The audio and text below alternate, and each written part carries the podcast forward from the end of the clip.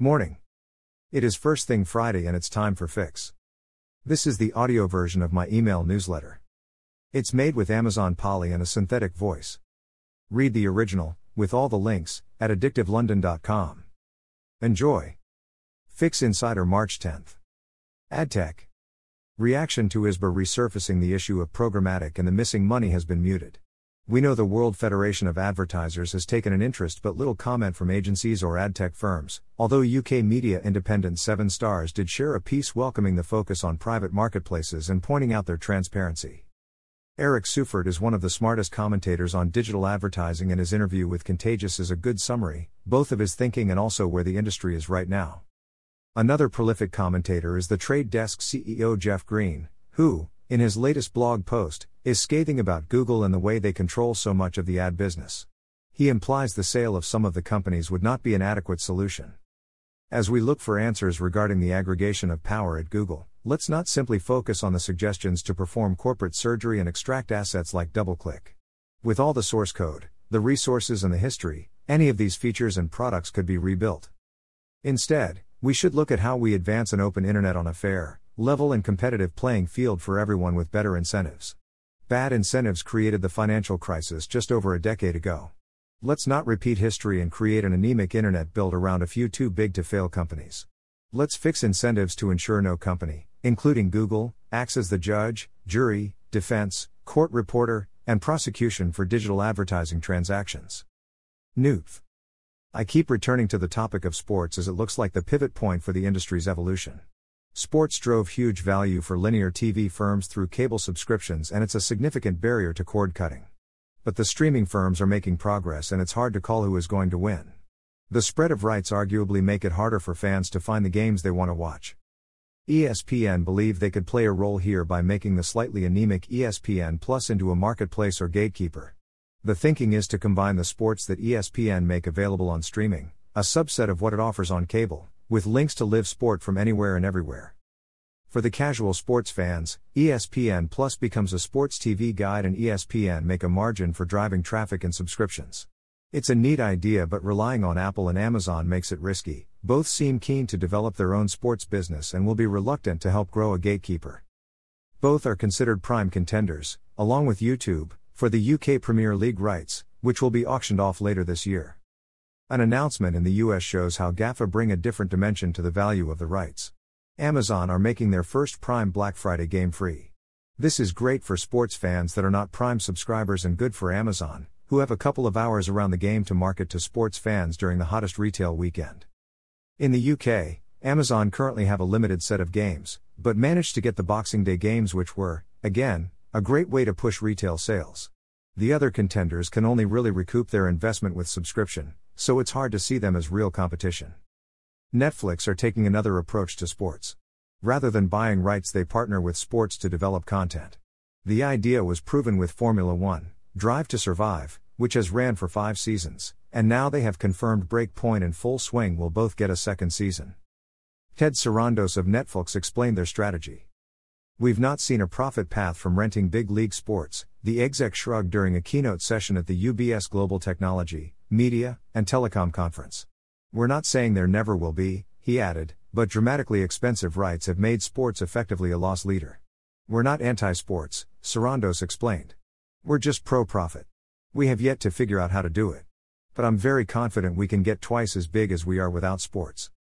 Some work I did last year highlighted the customer experience of connected TV as a vital factor in its growth. The people controlling the linear TV budgets that need to migrate to make Newt work are used to perfect ad insertion and a customer experience that viewers are happy with. Blank screens, mucked up ads, and overly intrusive formats are holding the sector back. So we should not be too surprised to see YouTube take a stand and drop overlay ads. It's a start. Merchant. The FT covers the poor financial performance of the takeaway food delivery business, where Just Eat and Delivery Hero are now trading at one times earnings with Deliveroo doing even worse. New data from Cosmo shows how the business is a logistical nightmare because of peaks in demand at lunch and dinner time, with little custom outside of those windows. Restaurants have similar problems but have trained customers to be more flexible about the time they eat. Can a delivery company achieve this? Amazon are closing more cashier free stores, with eight U.S. sites shuttering in April. They still have 20 across the US and keep saying they are committed to retail stores. If the new UK formats, which include cashiers, work, we would expect to see them tried in the US too. Maybe they should be looking at how to unlock ad revenue in these stores? The concept of turning fridge doors in stores into ad displays is attracting attention, and Criteo has bought Australian firm Brandcrush, which manages in store media such as screens and POS display. Within Merchant, there is a new example of the 80 20 rule. Despite all the focus on digital sales, 80% of the revenue is in store. And common sense tells us the two options are both connected and interchangeable. Digital purchases can depend on a previous store visit, and physical purchases may be researched online. A new study gives us some data on this.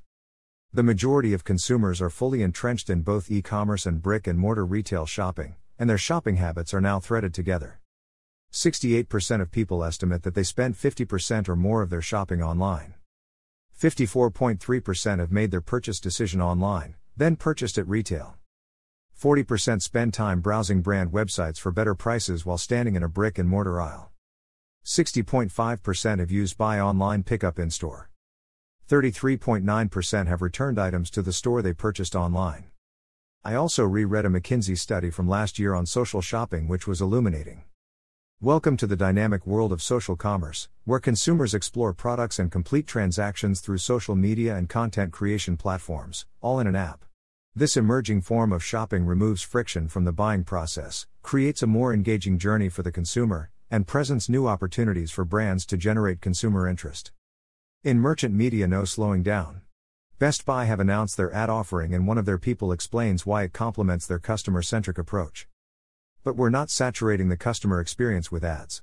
We're introducing value propositions that we hope customers enjoy. Since they engage with us more because of that level of relationship, it adds so much richness and fidelity to our first party data that that's where the value to us comes in, not by throwing an ad in front of their face. Ocado are entering the space, but sharing their data with the trade desk is underwhelming. I can see the benefits for TTD, but what good does it do Ocado, other than another revenue stream? The Criteo purchase of an Australian firm underlines what a sophisticated market it is down there. A few years back, all the UK supermarkets made regular visits because of the innovation, and that has translated to merchant media. An event the other week in Sydney gathered all the key players, and this recording of the last session is a good listen. AI. Sir Martin on why the madmen would be crazy to ignore AI. He is right, of course. We are starting to see practical uses of AI, although many projects feel like a sort of press release rather than a real project. UK newspaper firm Reach have published their first articles created by AI, including one on 7 things to do in Newport. Like most things published by Reach, it's quite hard to read because of the ads experience, but it does the job. Meta are keen to share their AI credentials, talking up how AI is deployed for the benefit of their users. Lots about how their advantage tools are improving ad results. A16Z have invested in chatbot Character.ai, developed by ex Googlers who previously built Google's conversational model LaMDA. eBay head of AI talks about the future of online commerce, Forbes. Plus plus. Everyone loves the creative, but often the media makes it so much better. Amazon's big dreams for Alexa fall short, FT. Humanity is sleepwalking into a neurotech disaster, FT. Chinese retail app Temu seems effective at retaining customers, suggesting the huge spend by Pinduoduo on customer acquisition will pay off. Snow Crash, a sale of items from the originator of the metaverse, writer Neal Stephenson. It feels a year late. The European Commission has sent a statement of objections to Apple clarifying its concerns over App Store rules for music streaming providers. Facebook today and tomorrow, a FB post on how their focus this year is on artificial intelligence, messaging, creators, and monetization. Finally, TikTok. On another project, I went deep on TikTok this week and thought it may be interesting for Fix readers. Let me know if this type of thing is useful. Are we getting close to the final act for TikTok? Politicians who don't like China see TikTok as an obvious target. Trump started it, but when he was beaten by Biden, the issue seemed to go away. But US opposition is heating up, see the links below, and now Canada, the EU, and the UK seem to be becoming anxious too. It's not quite clear what the problem really is. Is it about surveillance? Or is it about the content that the algorithm features? The Chinese connections must mean Shein and Temu are next in line. Four out of the top five apps in the US are Chinese. They all know who their users are, but so do most other apps. I can see the content as an issue. For example, how did Jordan Peterson and Andrew Tate get so big and does their fame suit CCP policy? Is the focus on pranks dumbing down the Western population? Or is it just light entertainment? Most of the types of content on TikTok can be found on TV shows on the second and subsequent pages of the Sky EPG. And how can they design a rule that outlaws TikTok but not Shein?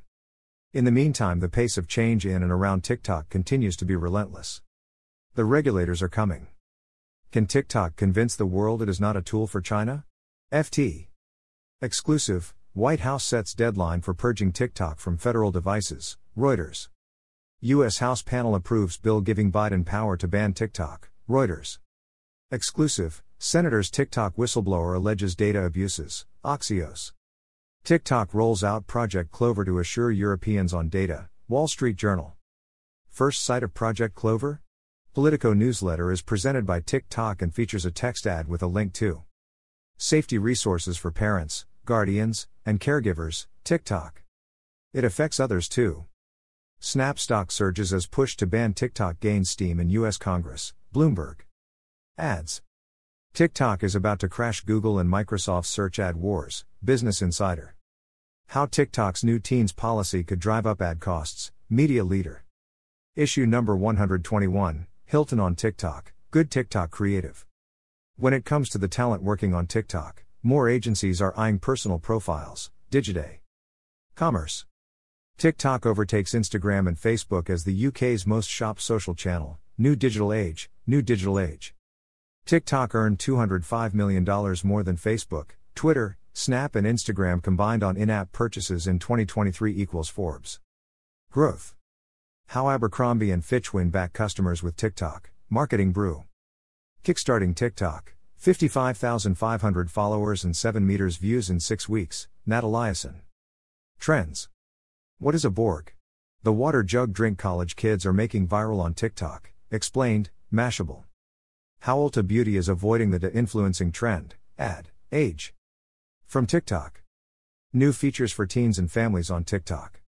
Setting a new standard in European data security with Project Clover, TikTok Newsroom. TikTok and Easter.